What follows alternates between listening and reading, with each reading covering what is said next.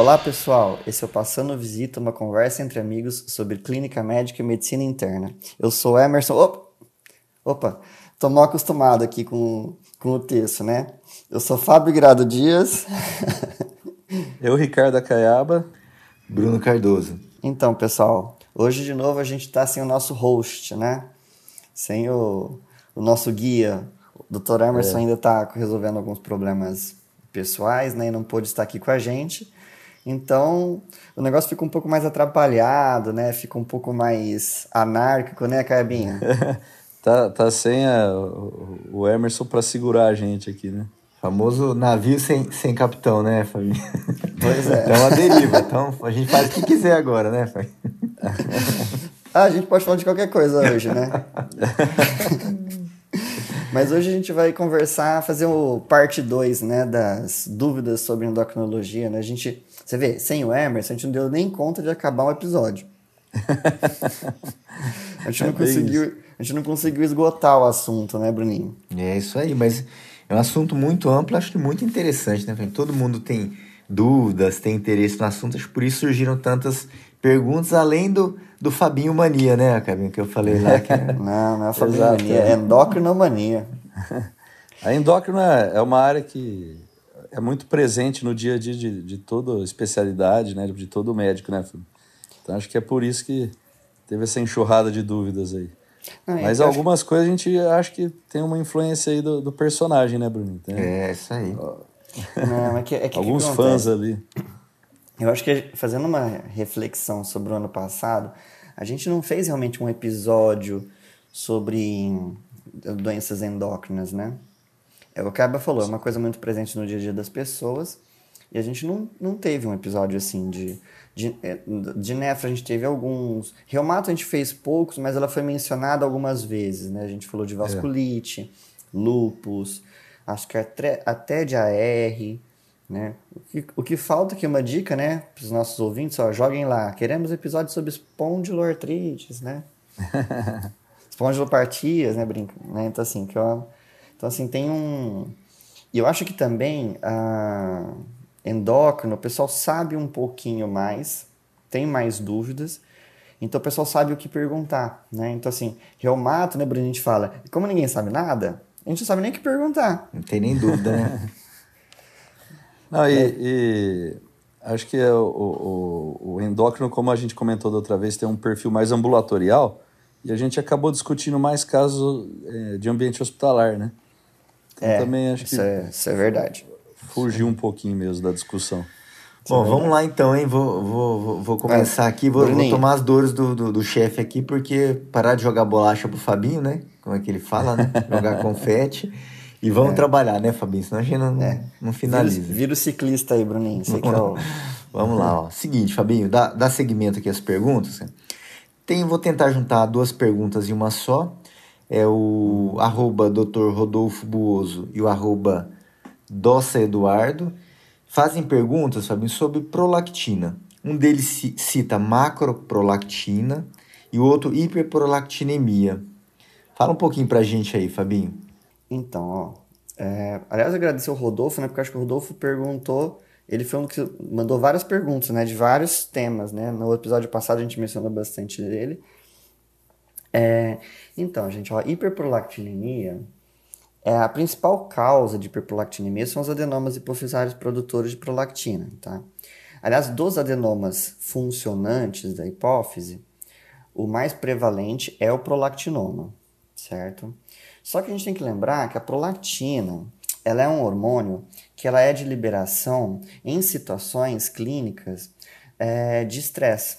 Tá? Então, assim, ela tem essa aparente semelhança ao cortisol. Então, por exemplo, aquela pessoa que tem é, medo de, de colher sangue, né, ou faz uma, é, uma situação tensional, você pode ter algumas elevações discretas de prolactina. Uma série de medicações que têm efeito dopaminérgico também aumentam a secreção de prolactina. Então, vale nota aqui alguns antidepressivos, principalmente tricíclicos, né? Ah, os antipsicóticos, né? a maioria deles induz é, aumento de prolactina, antipertensivos, os alfa-agonistas, certo? É, o verapamil com bloqueador de canal de cálcio e algumas drogas amplamente utilizadas para sintomas gastrointestinais, por exemplo, o paciente que tem igual a caiaba refluxo, toma domperidona, pode aumentar a prolactina. Também certo? tem refluxo, viu, Fabinho? Você também tem, Bruninho? Então, vocês dois devem estar com hiperprolactinemia, certo? é, agora, inibidor de protease, né? Também, então, pode, no paciente com HIV, uso de cocaína, né? Então, assim, você tem uma série de, de situações que aumentam a prolactina. A prolactina tem uma característica fisiológica interessante com relação aos outros hormônios hipofisários. É, todos os hormônios hipofisários, eles são a sua síntese é estimulada por alguns peptídeos hipotalâmicos, certo? Então, o efeito do hipotálamo sobre a hipófise para todas as séries é de estímulo, exceto para a prolactina. Então, o lactotrofo, que é a célula hipofisária produtora de prolactina, é, ela é inibida pela dopamina produzida no hipotálamo, certo? Tá, é, só para base de comparação, o TSH ele é estimulado pelo TRH produzido no hipotálamo. O ACTH é estimulado pela produção do CRH produzido no hipotálamo. Tá? O LH e o FSH são estimulados pela produção do GNRH do hipotálamo, certo? E o GH é estimulado pelo GR, o GHRH produzido no hipotálamo, certo? E a prolactina é inibida pela dopamina. Então, situações, por exemplo, traumas, massas de nervoso central, que eventualmente exerçam um efeito mecânico de compressão de haste hipofisária, é, tendem a elevar a prolactina, porque você tem a ruptura né, da, da, da, drena, da, da ação da dopamina na hipófise e a prolactina acaba subindo, tá? Então, essa, esse é o cenário. Então, é muito frequente a gente pegar pacientes com hiperprolactinemias discretas e às vezes o pessoal já quer fazer ressonância de hipófise e muitas das vezes esses pacientes não têm patologia nenhuma, tá? Então tem que se excluir o efeito de estresse, o efeito dos fármacos em uso antes de você fazer um exame que é de alto custo, certo? E muitas das vezes desnecessário. Com relação à macroprolactina, que foi a pergunta do Rodolfo, né, se não me engano, é, a prolactina ela tem três formas de você encontrá-la né, a forma monomérica, a forma dimérica, né, que a gente chama essa forma dimérica de big prolactina, e uma forma que ela é ligada a imunoglobulinas, principalmente IgG e IgA, tá, que a gente chama de big big prolactina ou macroprolactina, certo? 5 até 10% das, da, das, das formas de prolactina são de macroprolactina. E essa macroprolactina, Bruninho, não tem efeito fisiológico, certo? Então, a gente fala o seguinte: existem duas armadilhas, armadilhas laboratoriais no diagnóstico de pacientes com hiperprolactinemia. A primeira é essa mencionada pelo Rodolfo, que é a macroprolactina. São aqueles pacientes que têm um aumento só dessa forma ligada a imunoglobulinas, mas e não tem um efeito é, metabólico de hiperprolactinemia. Então o paciente não vai ter sintoma nenhum. Se for uma mulher, por exemplo, não vai ter galactorreia, não vai ter regularidade menstrual, Tá?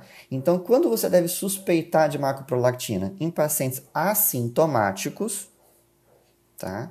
que tem um aumento laboratorial da prolactina. Mas aí eu faço até um primeiro questionamento. Prolactina não deve ser um exame de triagem que você deva solicitar para pacientes sem sintoma. Tá? Porque se, então você não cairia nessa armadilha se você obedecesse esse, esse, essa primeira recomendação. Tá? Então, por exemplo, lembrar que hiperprolactinemia é causa de infertilidade. Então, se você está triando, por exemplo, ah, uma mulher que tem oligomenorreia, mesmo sem galactorreia, faz sentido você dosar prolactina. Se você está investigando hipogonadismo masculino, faz sentido você dosar é, prolactina. Agora, se você não tem é, por que está dosando, aí você dosa encontra ela aumentada, você cai nessa armadilha, né? E agora, o que, que eu faço? Vou fazer uma ressonância de hipófise. Não, considere a possibilidade nesse contexto de macroprolactinemia, certo? E como é que você faz para descobrir se o paciente tem macroprolactina ou não? Você faz a centrifugação do sangue, né? Porque ela tem de peso molecular maior, então o que, que acontece? Ela sedimenta, né? E você, você depois faz o que? Análise da prolactina no sobrenadante. Então a gente fala o seguinte, né? Se você fizer pesquisa de, de hiperprolactinemia e você tiver uma recuperação maior que 65% do valor, está excluído. Se tinha uma recuperação menor que 30%, é porque na verdade você tinha o quê? Era quase tudo macroprolactina, né? Tá certo? Então, o, a gente usa a pesquisa da macroprolactinemia, né, quando a gente pensa nela num paciente que tem uma discrepância de valor laboratorial né, elevado para um paciente sem quadro clínico. Existe uma outra armadilha que não foi perguntada aqui, é, de hiperprolactinemia, que é o efeito gancho, que é o cenário inverso, Bruninho. Aquele paciente que tem uma sintomatologia muito rica, tá? então, principalmente a mulher né, com galactorreia, irregularidade menstrual, e aí você dosa a prolactina ela vem baixa ou pouca coisa elevada. Tá? Essa é uma armadilha laboratorial que a gente diz. Uh, porque os ensaios, os imunoensaios para usar prolactina, eles são com dois anticorpos, um de captura e um de sinalização. Vocês imaginam assim, que a prolactina é uma molécula grande, então você tem um anticorpo que liga numa ponta, outro anticorpo que liga na outra. Então um captura a prolactina e o outro sinaliza para o método. Certo? Quando você tem um nível muito aumentado de prolactina, um nível, níveis extremamente elevados, você pode não conseguir ter a ligação desses dois anticorpos na mesma molécula, de tanta prolactina que tem. Certo? A gente chama isso de efeito gancho. Tá? Então, são pacientes com quadro clínico muito florido e com um exame laboratorial baixo. Como é que você faz para descobrir que isso está acontecendo? Você dilui o soro. Você faz diluições até de 1 para 100, né? e aí você redosa a prolactina entendeu? Diluindo é como se facilitasse para que os anticorpos encontrassem as moléculas de prolactina, né? Certo? Então, assim, são, são, é. são duas armadilhas que, então, que vocês têm que ter, que o, que o indivíduo que vai dosar prolactina tem que saber que existem. Então, aí a macroprolactinemia, certo? E então que isso vai pensar nessa possibilidade de paciente assintomático com níveis laboratoriais elevados e o efeito gancho, que é o inverso, paciente com quadro clínico exuberante, e níveis baixos de prolactina. Legal isso, né? Muito legal. Muito bom que é, predomina a clínica aí, né, Fabinho? Você, Muito bem, Você pega um exame que não bateu com a clínica, Muito provavelmente bem. você tem que discutir o exame. Né? Muito não é a mudar clínica, a clínica que vai do paciente. É, exato. Não, gente, endó endócrino, eu falo pro, pro, pro pessoal, endócrino é muita clínica. Só que atualmente o pessoal faz muito o quê? Fica é, exame, exame, exame, exame, não pensa em cima do exame. É. TSH, TSH. Agora é, eu, então. eu vou fazer outra pergunta, porque eu queria que vocês dois respondessem. Vamos entrar num terreno aqui bem interessante. num lugar bem interessante. Que é sobre eixo adrenal, corticoide, né? O arroba Borba Pedro pergunta o seguinte, ó. Menos de 15 dias de corticoide, em hipótese nenhuma, causa problema hormonal? Queria que vocês dois respondessem aí. A gente até comentou em outros episódios, mas queria que vocês é, reforçassem. É, a gente, quem quiser, a gente falou bastante no episódio de dúvida de reumato, né? Porque é. alguém quem perguntou disso, né? Só pra gente fazer o mesmo debate que eu e a Cabinha fizemos, né? Com relação a eixo, né, gente, hipotálamo hipófise adrenal, menos de três semanas é tranquilo. Vocês não precisam fazer retirada escalonada. É, duas semanas, menos ainda, certo? Então a literatura fala três semanas, com segurança independente de dose, o risco de supressão de eixo é muito baixo, com menos de 15 dias. Só lembremos que uh, uma, quando você vai retirar corticoide, você tem duas questões que você tem que levantar. É, eu tenho supressão de eixo, e se eu, pela patologia que eu estou tratando, eu posso tirar abrupto. Porque Isso. às vezes, pelo eixo, você poderia tirar, retirar abrupto. Só que a doença que você está tratando, você tem que tirar de modo escalonado, que é o que acontece na maioria das vezes, concorda, cara? É, perfeito, Fabinho. Acho que do, do eixo, a gente coloca aí duas semanas é, para não ter muito risco mesmo, né? uhum. né? Com mas com três semanas, acho pouco provável que, que o paciente vá fazer uma insuficiência adrenal porque tirou abruptamente. Agora, isso que você falou é fundamental, né? Se a gente estiver usando corticoide por exemplo, né, com um efeito imunossupressor, você suprimir o sistema imune por duas semanas, provavelmente você não suprime ele de uma forma mais a longo prazo. Né? Você parando abruptamente, é mais fácil de você reativar os mecanismos imunológicos que estavam causando a doença. Né? Então a gente precisaria usar, às vezes, seis a oito semanas que a gente usa de doses maiores de, de corticoide quando a gente quer esse efeito imunossupressor. Então, uma coisa é a atividade da doença, outra coisa é a supressão de eixo, e outra coisa ainda, Fabinho, que me perguntam muito com corticoide, é a parte da, da, da do metabolismo do cálcio, né?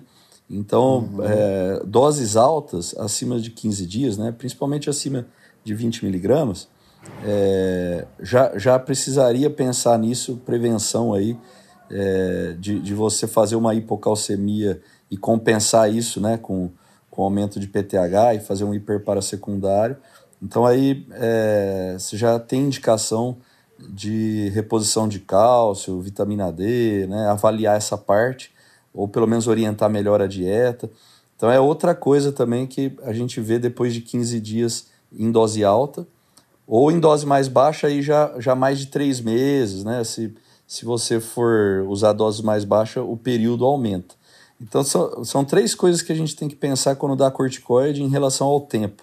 Né? E, e, e são coisas que não são interligadas. Né? Então a gente é, tem, que, tem que analisar cada uma dessas situações na hora de pensar o que, que precisa ali para dar, qual a vantagem de tirar, né? Ô, Cabinha, você um tema legal. Queria saber se vocês têm algum protocolo nesse sentido. Só para o ouvinte entender, qual a relação de, de corticoide e osso, né?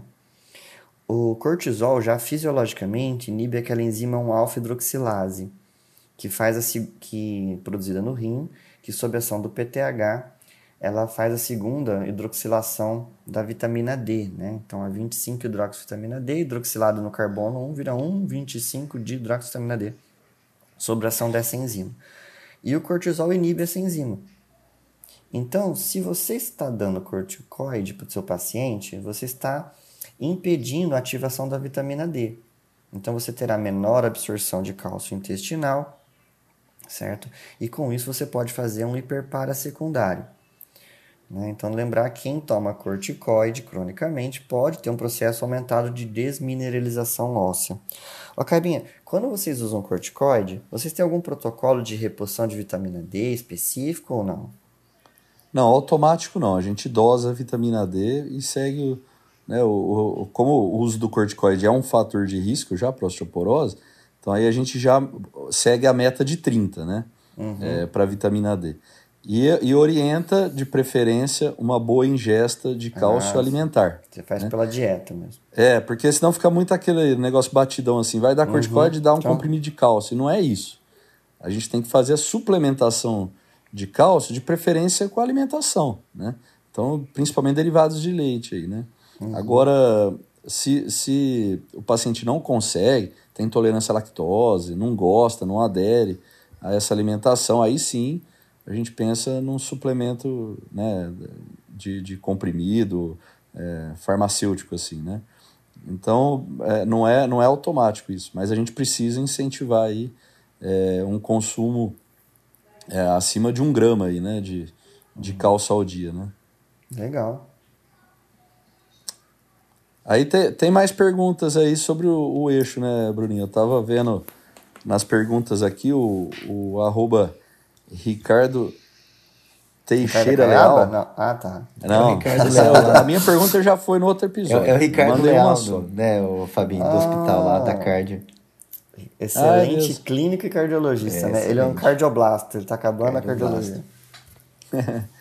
então, ele fez uma pergunta, acho que o Bruninho que tem que se virar nessa também, Fabinho, para te ajudar aí. É. Ele Olha, perguntou eu... a relação de etomidato e insuficiência adrenal. Eu, eu vou ajudar o Fabinho. etomidato, então. Eu vou colocar, eu vou colocar fogo, vou colocar lenha na fogueira e deixar a, a bomba na mão do Fabinho. Tem duas visões isso aí, viu, Cabinho? Na é, visão verdade. do emergencista, o etomidato é uma droga antiga, segura, pouca instabilidade hemodinâmica, então assim, você pode usar em quase qualquer contexto e é muito usada, é disponível né, na maioria das, das emergências. Na visão do intensivista, o etomidato tem um problema sério, que é o que foi perguntado aí, que em alguns casos, principalmente pacientes com, com choque séptico, ele pode induzir ou piorar esse choque. Então nós temos duas visões diferentes, diferentes.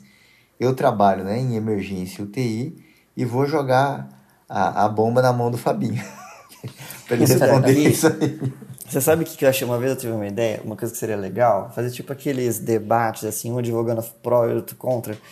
Esse, esse é um tema que cabe essa história, porque tem muito pouca coisa da literatura. Porque, na verdade, assim, fazer um paralelo histórico, né? O tomidato, ele surge lá nos anos 80 como uma droga que encantou os intensivistas. Porque é uma droga que é um sedativo, hipnótico, ele não, é, não amnésico, meia-vida curta, não libera estamina, impacto hemodinâmico baixo, melhora fluxo cerebral. Então, assim, é uma droga é. perfeita, né? Então, assim, ela é ótima para pacientes que você vai fazer procedimentos que tem que ter rápida recuperação do status neurológico. É, e aí começou-se a considerar o uso dela em bomba de infusão contínua nos pacientes sedados em ventilação mecânica. Uhum. E aí apareceram alguns estudos retrospectivos, né, no, no, ali na, no final da década de 80, mostrando que os pacientes que eram uh, sedados com etomidato aumentavam a mortalidade. Né? E uh, depois, um tempo depois, descobriu-se que o possível motivo seria insuficiência adrenal. Né? Porque o etomidato ele tem um efeito de inibir a enzima 11-beta-hidroxilase, certo? E à época apareceram até uns, alguns papers dizendo que o etomidato seria uma droga muito mais inibidora da esteroidogênese adrenal do que uma droga sedativa.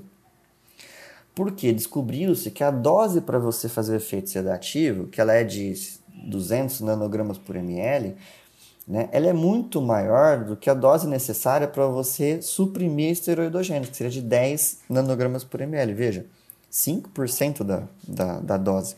Tá? É. E, e, alguns estudos pequenos depois colocar, uh, mostraram que 90% dos pacientes que eram expostos a uma única dose de etomidato, essa dose que a gente usa para fazer sequência rápida, por exemplo, entubar paciente, que é de 0,3 mg por quilo, é, 90% desses pacientes tinham algum grau de supressão da liberação do cortisol. Então aí começou-se a abominar a, o etomidato como droga no paciente crítico. O problema é que mais para frente, no final da década de 90, apareceu um estudo que chama Córticos, que não era o intuito não era avaliar o etomidato, né? O intuito era avaliar a reposição de hidrocortisona no paciente crítico, paciente séptico. E esse estudo teve dificuldade de mostrar que, mesmo naqueles pacientes que faziam uma insuficiência é, adrenal relativa pela disfunção múltipla orgânica do paciente séptico, ele teve dificuldade de mostrar que esses pacientes tinham redução de mortalidade. Certo? Então, volta a discutir então, tá? Porque o tomidato induz em doses baixas, essas doses para intubação, por exemplo, para você fazer intubação em sequência rápida, ela induz uma insuficiência adrenal em 90% dos pacientes é, discreta e reversível em 72 horas. Isso teria impacto na mortalidade? Tem um estudo pequeno, prospectivo, comparando midazolam e etomidato para intubação. E ele não mostrou inferioridade do etomidato, certo? Então, o que eu acho, Bruninho, é, o intensivista pega muito a, essa questão do esses estudos em que se usava etomidato em bomba de infusão marcaram muito, marcam muito o intensivista. E aqui eu, ninguém advoga mais o uso do etomidato em bomba de infusão. Tá? Agora, o etomidato na sala de emergência, em dose, nessa, até essa dose 0,3 mg por quilo, para você entubar, para você fazer uma cardioversão elétrica, é, eu acho plenamente factível, porque você for comparar, por exemplo, tá bom, não vou usar o tamidato, eu vou usar quem? Midazolam, que ele é cardiodepressor. Eu vou usar o Propofol, que é cardiodepressor, tá? Porque se eu tenho ketamina na sala de emergência, é ótimo, né? Paciente séptico, ketamina, simpatomimético, perfil hemodinâmico perfeito, né? Só que não é a realidade da prática das nossas emergências. Então, a maioria das pessoas tem lá na emergência ou propofol, tem etomidato ou tem midazolam. Então, eu acho a droga, se você fizer uma análise uh, comparativa dos efeitos dos, dos pares, eu acho o etomidato uma droga que você não deve deixar de utilizar. Eu acho, eu ainda acho que por esse perfil de meia vida curta, efeito hemodinâmico é, mínimo, eu acho que é uma droga, é uma excelente droga para você utilizar na sala de emergência. Isso, claro que você não vai usar naquele paciente que você saiba que tem insuficiência adrenal. E, e também, né, Fabio, eu acho que depende do que você está pensando de prognóstico Claro. para o paciente. Se é um caso, é, por exemplo, um trauma, que chegou, você está precisando entubar ele para poder levar para o centro cirúrgico, depois a ideia é estubar, você estabilizar ele, é, às vezes no dia seguinte já vai estubar, ou, ou às vezes é um procedimento que você vai fazer no paciente, é, que é, por exemplo, uma cirurgia eletiva. Você vai entubar, fazer o procedimento e estubar ele logo em seguida, né? Então, talvez o etomidato seja ótimo para isso. E o paciente séptico, que você já está programando aí uma semana de UTI, porque ele já chegou com alguma instabilidade, você vai precisar usar alguma droga com um perfil sedativo mais prolongado, então talvez não, não, não seja, é, se, se você puder ter opção, né? É, você possa pensar em, em numa droga que vai é, ter um efeito mais a longo prazo, que você vai poder manter depois, né? Então, acho que depende um pouco do perfil aí clínico do paciente mesmo. O que você acha, Bruninho? Você é Mas eu usava bastante na minha época tomidato lá, viu? Concordo plenamente. Acho que assim, o Fabinho aprofundou mais, né? Ele deu mais algumas alguns argumentos, tudo, mas é, depende muito do contexto para ser usado. E o problema é a disponibilidade, né? Nós temos na maioria das emergências, a dose é fácil. E nós que usamos no dia a dia sabemos que é uma medicação muito segura e, e eu gosto de usar pessoalmente, né? Claro, talvez quando o paciente já está, está com choque séptico, um paciente séptico, eu tenha outra, outras alternativas. Mas é igual o Fabinho falou, por exemplo, a ketamina não é disponível em todo lugar, né? Que seria uma alternativa, então... Mas concordo, Fabinho, assina embaixo e você saiu bem dessa. Estou tentando te, te pegar, mas você está saindo bem. Ah, gente, mas é que aquela história, né? Se você, por exemplo, você está em choque séptico e você tem ketamina, então você vai. O sedativo, eu acho que você vai usar ketamina, ela é superior ao tomidato. Agora, você vai usar, por exemplo, propofol e midazolam, aí você vai ter que colocar em xeque assim: o efeito adrenal, inibidor de esteroidogênese de um, versus o efeito cardiodepressor dos outros dois. Se- Sem contar, Fabinho, que no, sé- no séptico você tem a opção de dar o- um corticoide para compensar um pouco o efeito é, é, da, da, da própria sepse na adrenal, né? Já, já tem é, é, esses estudos aí, isso é bem discutível ainda, não sei como é que está hoje em dia aí, se o Bruno pode comentar, mas teve época que era protocolo, né? Entrou séptico, é, é, já entrava com, com hidrocortisona ou, ou, ou com metilprednisolona, entrava é, numa dose baixa. Então, assim, eu penso que às vezes seja mais fácil compensar o efeito do etomidato na adrenal é, farmacologicamente, digamos assim, do que compensar um efeito cardio, cardiodepressor de um midazolam num paciente séptico, né? Acho que fica mais difícil. né? É, é isso que eu tô falando. E o que a Cabinha tá falando, Bruninho, você que é intensivista, me corrija se estiver errado, aqueles pacientes com choque séptico, que já estão em dose alta de amina vasoativa, é, é indicação de entrar ou com vasopressina, né, ou com hidrocortisona, dose 50mg de 6 em 6. É, é esse- essa questão do corticoide vai e volta, né? São as, as verdades transitórias aí. Mas atualmente, por exemplo, choque séptico refratário, se, você não é obrigado, mas você tem uma, uma, um subsídio importante. Se eu não me engano, 2018, 2019, saíram dois estudos grandes. Um diminuindo o tempo de ventilação mecânica com corticoide, e um deles eu acho que com mortalidade, se eu não me engano. Eu, eu li faz tempo, mas acho que é isso aí. Então, assim, choque séptico refratário, você tem indicação de usar 200mg de hidrocortisona, que é o Fabinho falou ao dia, né? Então, atualmente a gente tem usado. Não usar para todo mundo, mas em algumas situações, sim. Ó, agora te- tem uma questão aqui, é, mas é bem simples. Eu vou dar aí 30 segundos para o Fabinho responder. A, arroba Lefleuri mandou. Síndrome de Cushing. É simples, né? 30 segundos aí, Fabinho. Síndrome de Cushing. Aí, é, essa é difícil, Acabou, né? acabou, já deu. Não, é síndrome de Cushing, né, gente? É um tema. Assim, é mais fácil fosse uma pergunta, né? Que aspecto do Cushing que, que ela quer discutir, mas. ah, Então, eu falar tudo de Cushing. Eu, eu É, o que eu, eu queria, que eu acho que a gente falar. podia ressaltar seria quando pensar, né? Em Cushing, alguma coisa É, assim. eu acho assim, talvez. um- tem como eu falar um fluxograma aqui mais rapidinho, né? Tá. É, porque às vezes o pessoal fica pensando em Cushing, né? Então qual que é o primeiro, o primeiro mandamento que, que a endocrinologista faz, né? Exclua o Cushing exógeno. Porque, uhum. invariavelmente, a gente vê uh, muitos casos de pessoal investigando Cushing. Ah, esse paciente, vamos investigar Cushing, ele tem aqui fenótipo. O cara está tomando corticoide exógeno. Mesmo que seja tópico, viu? Tá? É. Então a recomendação é a seguinte: não investigue Cushing. Inalatório. Isso. Paciente que tenha, esteja fazendo uso de corticoide sistêmico, inalatório, é, tópico, não, não, não há recomendação de se fazê-lo. Bom, se o paciente não tem essa exposição e você suspeitou de Cushing, como é que você faria então a primeira triagem, né? Existem três exames que a gente pode utilizar. Uh, o, o cortisol salivar noturno, tá? Então a coleta, que é um exame que eu particularmente gosto muito, só deve se ponderar o uso dele para pacientes com tabagismo, certo? Porque você tem uma alteração, é, o impacto do cigarro né, no, no cortisol salivar ele existe, então, o paciente tem o flaconete, né, que ele vai mascar né, às 11 horas da noite por um minuto, né, e vai se dosar o cortisol nesse no, no flaconete. Ele tem uma correlação sérica muito boa, tá?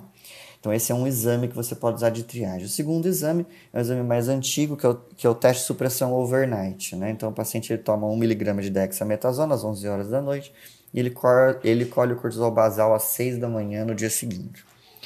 E o terceiro exame é o cortisol livre urinário, tá? que é na urina de 24 horas. Tá? Esse, esse é um exame particularmente interessante naqueles pacientes que você teria um aumento da ligação do cortisol com a sua globina ligadora. Por exemplo, os pacientes com sinais de hiperestrogenismo, na gestante. Então aí você quer o cortisol livre, né? Então o livre urinário é interessante nesses cenários. Vejam que eu não mencionei aqui cortisol basal isolado. Tá? Então, não se investiga hipercortisolemia com cortisol basal isolado. Tá? Uhum. Então, a gente vai o, o, exame que eu falei que você colhe o cortisol basal é pó, com a supressão pela dexametasona, 1mg de dexametasona, do dia anterior. Tá? Então, se para você falar que alguém tem síndrome de Cushing, você tem que ter dois exames alterados. Não precisa ser do, pode ser o mesmo exame repetido duas vezes ou dois desses três.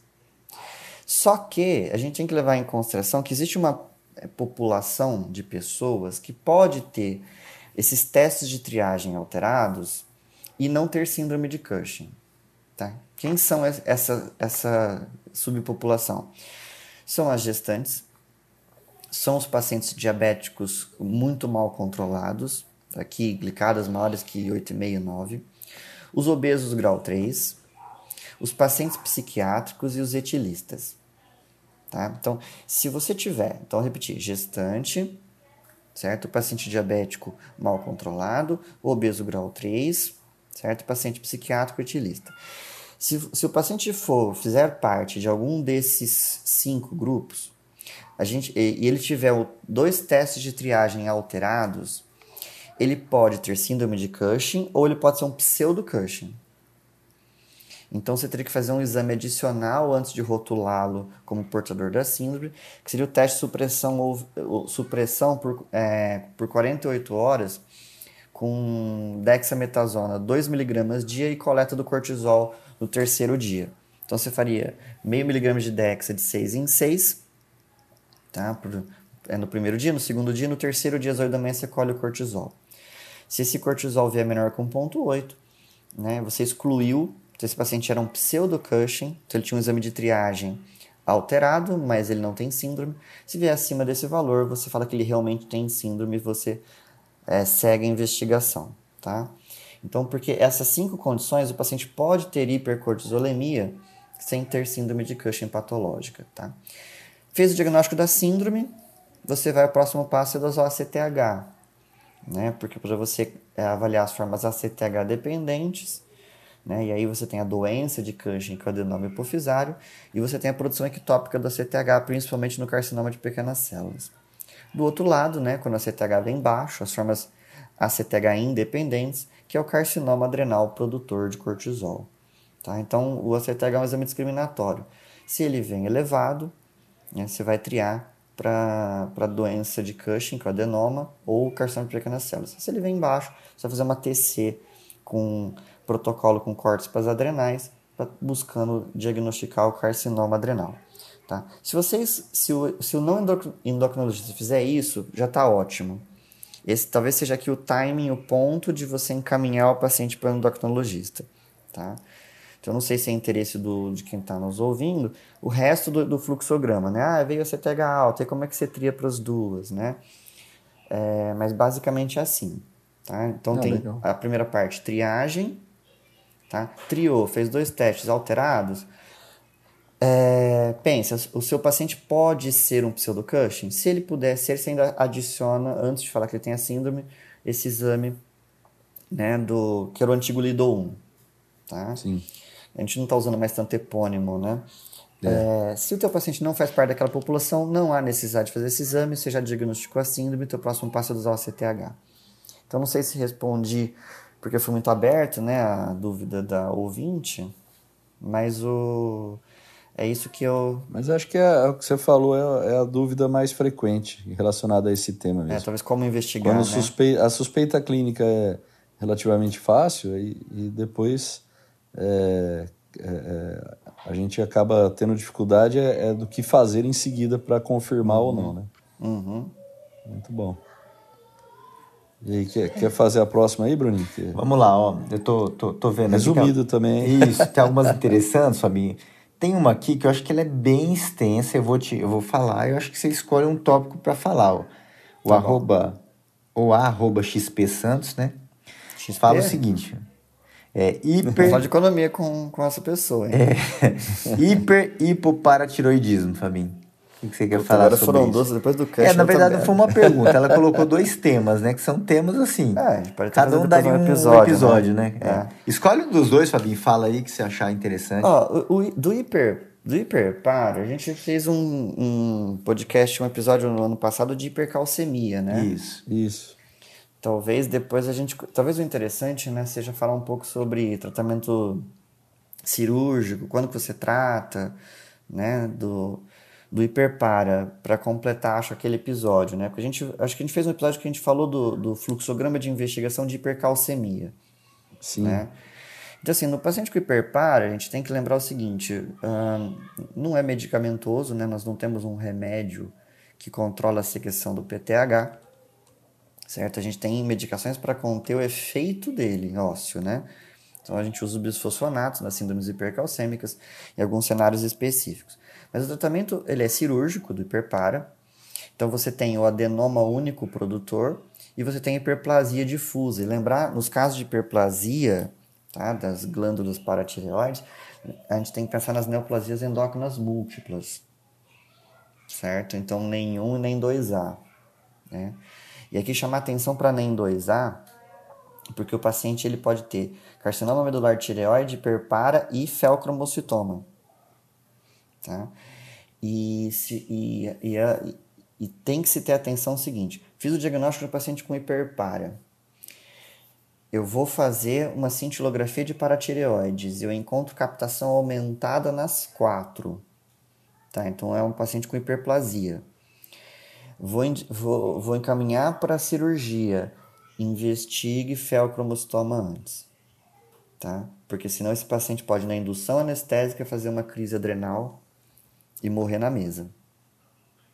Certo? Então, assim, se o paciente tem é, neoplasia endócrina múltipla com associação hiperpara e FEL, ele tem que, ah, tem que excluir FEL antes de fazer a cirurgia do hiperpara, tá? Agora, o adenoma único não está associado à neoplasia endócrina múltipla, tá? Então, e quando, então você vai indicar o tratamento por critérios relacionados ao hiperpara, né? Então, quando o cálcio total está acima de 1 mg por decilitro acima do valor de referência, é um critério, por exemplo. Em paciente, é, osteoporose, é, clearance de creatina menor que 60, certo? E, é muito, e aí tem um, um, um quarto critério que é muito subjetivo, que é sintomas. Tá? Então, esses quatro critérios aqui mencionados, a gente usa para as populações que têm mais de 50 anos. Para os pacientes com menos de 50 anos, é interessante que você indique o tratamento cirúrgico ainda que você não preencha esses critérios, porque a chance de progressão futura para que você tenha esses critérios é alta. E você deve considerar que operar pacientes com uma faixa etária maior há um risco cirúrgico também aumentado. Tá? Então, a sintomatologia da hipercalcemia, na maioria dos pacientes com hiperpara, ela é muito frustra. É sintoma neuropsiquiátrico, né? às vezes aquela depressão, é, é, uma depressão de evolução às vezes um pouco diferente do transtorno depressivo, paciente com fraqueza muscular, certo? Ah, o risco de a osteoporose ela é assintomática, certo? A perda de função renal também ela é assintomática, ela é muito, ela é bem insidiosa. Às vezes chama mais atenção para o pessoal investigar hiperpara quando aquele paciente com histórico de litíase renal. Né? Então, que aliás eu faço aqui uma sugestão: todo paciente com histórico de litíase renal não custa nada dosar um cálcio sérico e se ele vier aumentado, dosar o PTH. Não precisa nem dosar junto, né? Tá? Uhum. O, às vezes tem muito, muita gente que tem dificuldade de de lembrar da por que, que o paciente com hiperpara primário tem litíase renal, né? Sabe? Porque a cabinha, olha só que interessante. O PTH tem um efeito de aumentar a atividade osteoclástica, então você aumenta a reabsorção óssea, por isso da hipercalcemia, mas ele aumenta a reabsorção tubular de cálcio. Então o que, que você esperaria num paciente que tem PTH aumentado? Uma calciúria baixa, não seria? Isso. Aí eu, eu sempre pergunto para aluno, para lá, mas se o PTH aumenta a reabsorção de cálcio no túbulo, por que, que dá a calculose? E a explicação é porque você acaba filtrando tanto cálcio, produto da hipercalcemia, que mesmo que você aumente a reabsorção tubular, ainda tem muito cálcio a ser excretado. Né? É. Então, no, é nos, mais, no, no, nos casos que está mais grave, assim, né? Isso. Agora, com relação ao hipopara, vai, então, falar um pouquinho de hipopara. A maior parte das causas ela é autoimune, ela está associada a algumas síndromes também pediátricas. E então você tem, só, só lembrar o laboratório, né, PTH baixo, com cálcio baixo, fósforo alto, o inverso do, do paciente com hiperpara. Então, no, no caso do, do, do hipopara, aquele paciente tem um quadro de câimbras, né, muito frequente, fraqueza muscular também ele está associado nas suas formas de apresentação mais jovens a baixa estatura, aquele fenótipo de Albright, que o paciente tem baixa estatura, obesidade centrípeta, encurtamento de quarto pododáctilo e equirodáctilo, certo? E, inclusive, quando a gente tem uh, o hipopara com, fenótipo, com fenótipo, essa osteodistrofia de Albright, né? A gente chama isso de, até de pseudo-hipopara, viu, Cabinha? Que é aquele paciente que tem, é, tem resistência à ação do PTH, né? Então, o hipopara Sim. Primário habitual, né? O paciente não, não tem essa associação. Quando ele tem associação com esse fenótipo que eu acabei de explicar, a gente chama de pseudo-hipopara, que na verdade é mais resistência à ação do, do do PTH, existe o pseudo-pseudo-hipopara. Olha como é endocrinologista agora. que do ponto de vista semântico até anula as duas, né? Pseudo-pseudo se anulariam, né? Mas existe isso na literatura. Pseudo-pseudo-hipopara, que é o paciente que não tem hipoparatiroidismo, mas tem o fenótipo do Albright, né? Osteodistrofia. É, é, é o hipopara, pra gente que está acostumada com músculo esquelético, a gente tem que lembrar quando a gente começa a ter muita calcificação é, de partes moles, é, ou, ou é, é, muito osteófito em paciente jovem, sindesmófito no raio-x, é, a gente começa a pegar um, uma alteração da, da, mineralização óssea aí, é, e às vezes, como o Fabinho falou, a maioria é mais em criança, porque é, já começa a se manifestar desde a infância, na formação do, tenho, tenho da parte musculoesquelética. Né? É. Agora, alguns casos leves, a gente vai fazer o diagnóstico na fase adulta, né? Passa, digamos assim, passa em branco ali no início essas alterações e na fase adulta, às vezes até em idoso tem descrito alguns casos, é, de, de, fazer o diagnóstico e aí a gente observa isso, né? Assim, algumas calcificações pontes ósseas que, que normalmente a gente não, não esperaria. Então, para a gente na reumata, às vezes é, passa né, as outras alterações aí quando passaram, às vezes a gente vai pensar em hipopara vendo um raio-x, assim. Você faz o raio-x, tá lá cheio de ponte óssea, fala, ah, mas 40 anos esse monte de ponte óssea, que... aí a gente tem que lembrar de investigar hipopara também.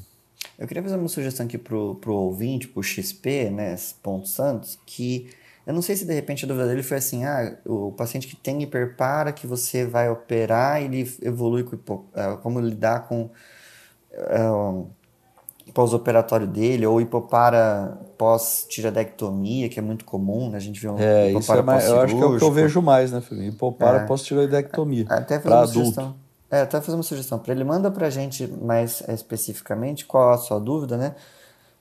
É, para a gente poder, porque aí eu consigo tirar melhor, né? Ver o que, que é, qual que é a angústia dele e a gente tira.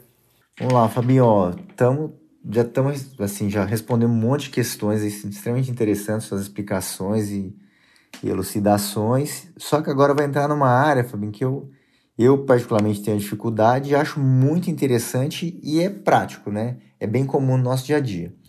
Vou fazer duas perguntas então, vou fazer uma, depois fazer outra a arroba Marina Betchart perguntou o seguinte, ó, como diagnosticar crise tirotóxica, Fabinho?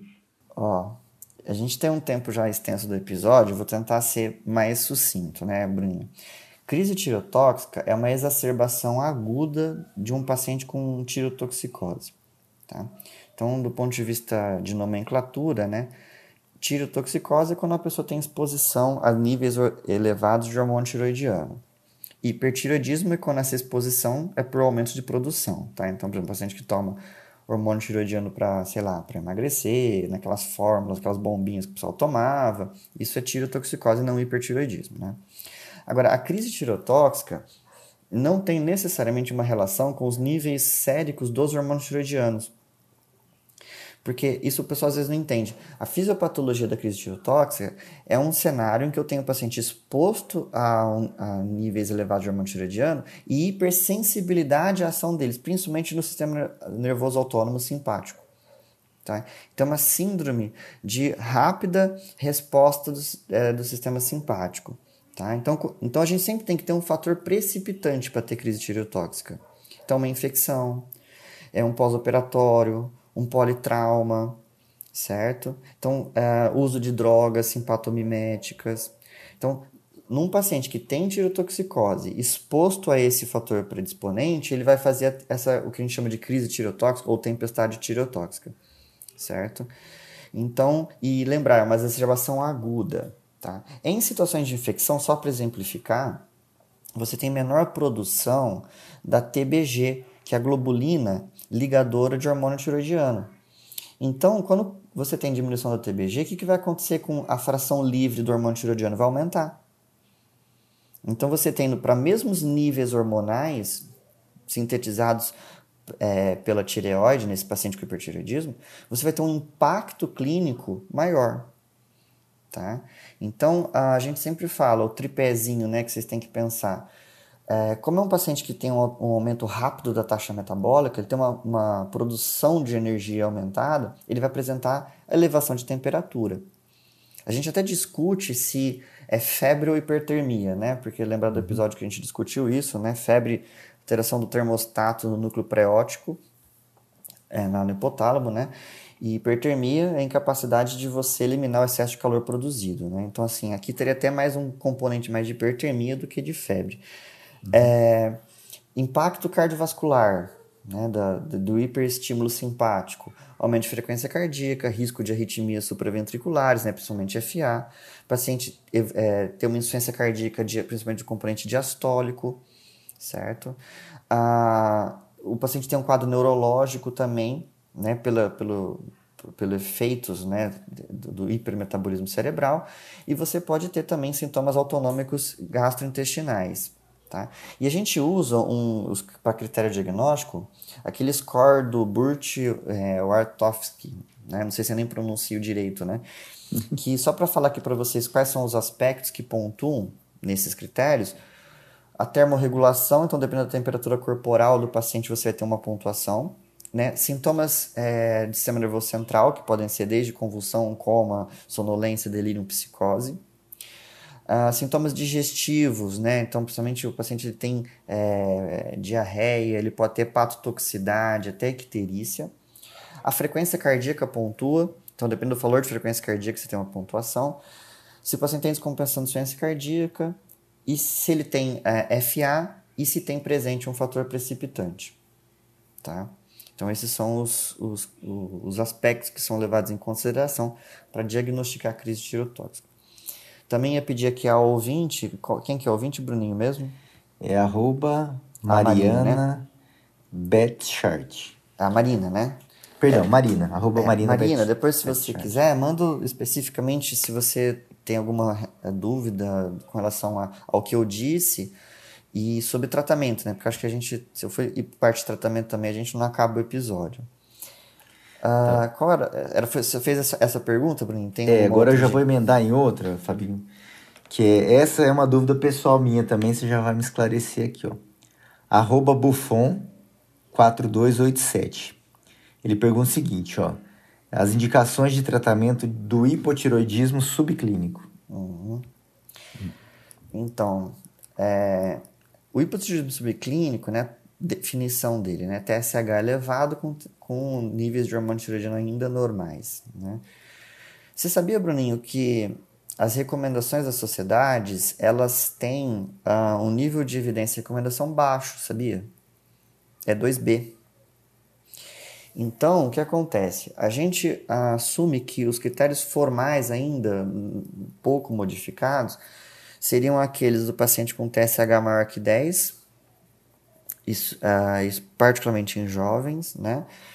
É, pacientes com bóstio, que você tem o, aumento do TSH, ele tem um estímulo à hiperplasia também do tecido tiroidiano, então o paciente já tendo bóstio, você teria uma, uma propensão maior a tratá-lo. Na gestante, né, que é um capítulo à parte, no hipotiroidismo em gestante, Tá? E pacientes é, com sintomas. Sintomas aqui, é, queria deixar claro que uh, os sintomas de hipotireoidismo são muito inespecíficos, né? Então, é difícil você, ainda mais nos dias de hoje, né, com o aumento da síndrome de burnout, né, é, o efeito é. eu social cansada, do... né, fadiga. É. Eu tô com hipotireoidismo subclínico hoje, Fabinho. é. Quem não sabe, o Bruno tá de pós-plantão, né? O... É, Ô, ô, Fabio, eu queria aproveitar já para você comentar isso. O nome é hipotireoidismo subclínico. E aí você falou que a definição seria um TSH elevado com uhum. o T4 livre, por exemplo, normal. É, mas é, pode ter algum sintoma clínico aí. Mas pode. eu não entendo esse nome, né? Porque é. se ele é subclínico, eu, para mim, não dou valor para o exame.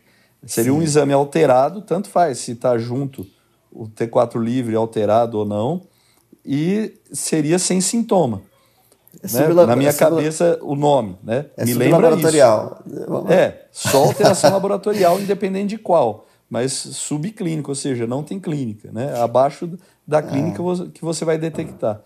Agora, você está falando, não, tem que ter o T4 livre, por exemplo, que é o, o mais pedido junto, né? Com TSH. Normal e ele pode ter clínica. Eu não entendo esse nome, né? Não bate. É, na verdade, eu, talvez o melhor nome fosse sublaboratorial, né, Cabinha? É. não subclínico. E, é, e aqui o espaço que dá na parte de avaliação clínica é principalmente o paciente cardiopata. Né? Então, paciente com insuficiência cardíaca. Então, uh, é muito subjetiva essa avaliação sintomatológica, né? Então, isso vai muito do, do, de cada paciente, com cada comorbidade que eventualmente ele tenha. Mas, assim, formalmente são esses os critérios, né? Tá? Uhum. Então, para se tratar. A gente faz muito teste terapêutico, viu, Carbinha? Às vezes eu pego o paciente que é muito difícil de você estabelecer uma relação causa-efeito do achado laboratorial com sintomatologia. E eu acabo fazendo uma coisa muito pessoal, tá? É, eu entro com hormônio tiroidiano dose baixa e peço um retorno precoce, mesmo sem dosar exame nenhum adicional, para avaliar a clínica. Sim, é uma boa mesmo. Tá. E, e a questão de dislipidemia também? Então, dislipidemia Aí... era um critério. Tá? Então, é, lembrar que o paciente com hipotireoidismo ele tem uma propensão maior a ter dislipidemia às custas de colesterol LDL. Então, de novo, né? O paciente, teu paciente é de alto risco cardiovascular, é, porque o que se tem mostrado é que os estudos que você trata o hipotireoidismo para subclínico para melhorar a dislipidemia, o impacto é muito baixo. E se teu paciente tem um alto risco cardiovascular, a recomendação seria o quê? Considere o uso da estatina. Aí você poderia pensar, mas aí se eu der estatina para paciente subclínico, aumenta o risco de miotoxicidade pela estatina, tá? Então, também não tem um ponto de corte a partir do qual você teria indicação de repor. Ah, eu só esqueci de um detalhe, gente. Pacientes com alto anticorpos positivos. Tá? Então, porque ah, existem estudos mostrando que a progressão para o hipotireoidismo clínico nos pacientes que, que estão subclínicos e têm anticorpos positivos, ela é alta. Uhum. Tá? Então, aí teria também um critério adicional para você repor. E até seria uma indicação de pedir os anticorpos, né? Sim, sim, exatamente. Paciente Porque não é para sair pedindo para todo mundo. Não, exatamente. Muito bem, Carlinhos. E, e, eu tenho dificuldade com a fibromialgia, Fabinho. Eu peço, ah, aí vem o TSH ó, de 6,5. e a, a paciente né, tem 4 livre normal e com queixo de fibromialgia. Como é que você vai falar que não é hipotireoidismo subclínica, né? E a minha experiência é que mesmo dando uma dose baixa aí é, de levotiroxina, ela não melhora nada, continua com a clínica de, de fibromialgia, né? Exato. A gente mas, acaba tratando a fibro também. É, mas esse é o tal do teste terapêutico que eu tenho feito, porque é. isso as diretrizes não vão escrever, mas é, é a tua problemática no consultório. Ah, é. doutor, encontrei a causa dos meus problemas, é um TSH de 5.8. É. Tem até jogador de futebol arrumando desculpa assim, né? Não, o Ronaldo, quando, o Ronaldo, quando aposentou, né, gente, daquela entrevista lá, gente, vocês ficam me zoando que eu sou gordo, assim, obeso, né? Ele falou assim, eu tenho problema de tireoide. Nossa, tadinho, né? Se vitimizou, né? Não, e aí ele falou a maior bobagem do mundo, que ele não podia repor direito para não cair no doping. Não existe doping com hormônio tiroidiano. Bom, pessoal, acho que a gente já tem aí quase uma hora de episódio, então é, vamos tentar terminar as dúvidas de uma forma mais objetiva, que só tem mais duas perguntas e são bem objetivas. E aí, se o ouvinte tiver alguma dúvida aí a, a mais, eu peço para ele mandar na rede social que a gente vai, vai tentando esclarecer mais. Mas uma delas é do arroba fernando.doc. Ele perguntou se é segura a prescrição de ácido zolendrônico para um paciente com osteoporose e cálcio normal. Então vou adiantar aqui que eu também tenho prática aí com osteoporose Pensando na osteoporose primária, a gente espera mesmo o cálcio normal, e aí é uma indicação formal até de ácido zolendrônico, de qualquer um dos bisfosfonatos, né? E a gente só tem que tomar cuidado com insuficiência renal mesmo, para usar bisfosfonato, inclusive o ácido zolendrônico, né? É, é, é, que, que é um antirreabsortivo, né? Então, na insuficiência renal, é, a gente pode piorar isso no, no metabolismo ósseo, né? Então, é, fora isso, a gente pode usar mesmo, né? Não sei se o Fabinho tem algum outro comentário disso. Não, sigo o relator. É que o, ouvinte, assim, as pessoas têm dúvida, ah, se a gente usa na hipercalcemia, então se eu usar num paciente com cálcio normal, eu vou fazer hipocalcemia? Não há esse risco, né? Não, é, porque ele é antirreabsortivo só, né? Uhum. E, e a arroba Rafa Sesto perguntou quais os malefícios da vitamina D em excesso e se existe indicação em pacientes com níveis normais. Né? Então, o Fabinho, você quer comentar alguma coisa disso? Assim, eu acho que, para resumir, a gente tem que tomar cuidado com a vitamina D em excesso, é com a hipercalcemia mesmo, né? O Exatamente. problema é a hipercalcemia, né? Uhum. Então, uh, e detalhe, né? É, não existe um valor formal para qual você esteja exposto a esse risco, viu, gente? Acima de 60, eu já vi paciente com hipercalcemia com vitamina D de 65, 70, e paciente com cento e pouco de vitamina D não ter, né? É. Ah, agora, além da hipercalcemia, às vezes o paciente não chega a ter níveis séricos aumentados de cálcio, mas aumenta muito o risco de litíase renal. Porque você, que o mecanismo compensatório para te proteger da hipercalcemia é se aumentar a excreção tubular. É. E eu já vi, até foi publicado, se não me engano, agora em março, um caso é, com depósito de cálcio no miocárdio, Fabinho. Tem um, a hum. foto do estudo de angiografia dele bonita assim, né, pra gente, né, pro paciente, coitado, é mais difícil, mas a gente já sabia de calcificação pericárdica, mas era um caso com calcificação miocárdica, né? Então imagina como fica a contratilidade cardíaca com como assim, se estivesse ossificando o miocárdio do paciente por excesso de vitamina D. Então, tem que tomar muito cuidado. É, é, é a gente sabe aí que tem médicos passando vitamina D em altas doses, e isso pode ser muito perigoso, tem risco de vida, viu? E, e em relação à indicação com níveis normais, se está normal, não, não, vejo indicação, né, Fábio? Sigo o relator também, acho que não tem critério atual para se repor em níveis normais. E a gente tem facilidade de dosar hoje em dia, né? Não faz Uhum. sentido mais É, concordo. fazer uma coisa empírica, né? Concordo plenamente. Plenamente. E aí, Bruninho, conseguiu responder todos? Ah, acho que sim, viu? Respostas bem completas e amplas. Estão todos felizes, Fabinho. Todas as dúvidas respondidas. Então, quem Beleza. tiver mais, né, pode mandar pra gente nas redes sociais. A gente vai tirando. E se tiver, às vezes, pessoal, não é nem dúvida. Ó, tem uma sugestão aqui de um episódio que vocês poderiam fazer. Isso. A gente poderia fazer, seguir a sugestão dos do nossos ouvintes, né? Aliás, agradecer aqueles que mandaram as perguntas. Isso, muito bom, foi importante pra gente. Ô, ô Bruninho, você que tá com o hipo subclínico aí, você vai ter frase hoje ou, ou tá meio lesado? Não, vai ter, vai ter sim. Eu vou- hoje eu vou, vou inovar um pouquinho, né? Eu vou, não vou me, me alongar não, porque nós estamos em cima da hora aí. A frase hoje, de uma, uma outra uma figura aí pública que eu admiro muito, que é o Bill Gates. E eu vou associar essa frase aí a um, a um filme que eu assisti recentemente, que é bem legal. Ele é um cara inovador, né? Ele já né, participou de um monte de coisa aí e ele faz bastante obras filantrópicas, né? Pelo mundo aí. Tem até um documentário dele, um dos, dos a sugestão, um documentário dele bem bacana que tem. Se não me engano, o Código de Bill Gates. E uma frase que eu peguei para falar hoje é a seguinte, ó. As pessoas sempre têm medo das mudanças. Tinham medo da eletricidade quando foi inventada. E o filme que eu vou sugerir, pessoal, chama Batalha das Correntes. Eu não sei se vocês já viram esse filme aí.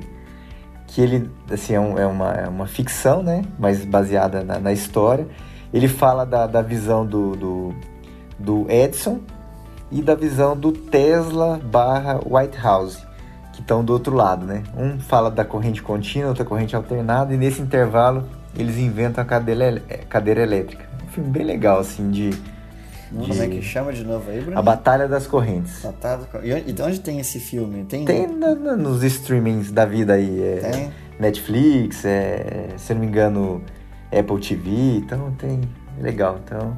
Muito bem, Bruno. Bom, Bacana, atrás. Apesar, apesar dele estar mais sonado, ele tá elétrico. Vai arrumar uma cadeira elétrica pra ele ali. Bom, beleza. Queria então de novo reforçar o agradecimento aí pros ouvintes, né? Que, que mandaram as perguntas e propiciou esse episódio interessante aí. É, né, agradecer deles estarem seguindo a gente lá também no Instagram. E é isso aí, né? Esse foi o. Eu não sei se alguém quer comentar alguma coisa aí antes da gente fechar. Podemos. o Bruninho quer dormir logo. O Bruninho quer dormir logo, carinha. Então esse foi o Passando Visita, uma conversa entre amigos sobre clínica médica e medicina interna. Um abraço e até o próximo episódio. Espero que com o Emerson dessa vez, né? Se ele não fugir. Até tchau, mais. tchau, pessoal.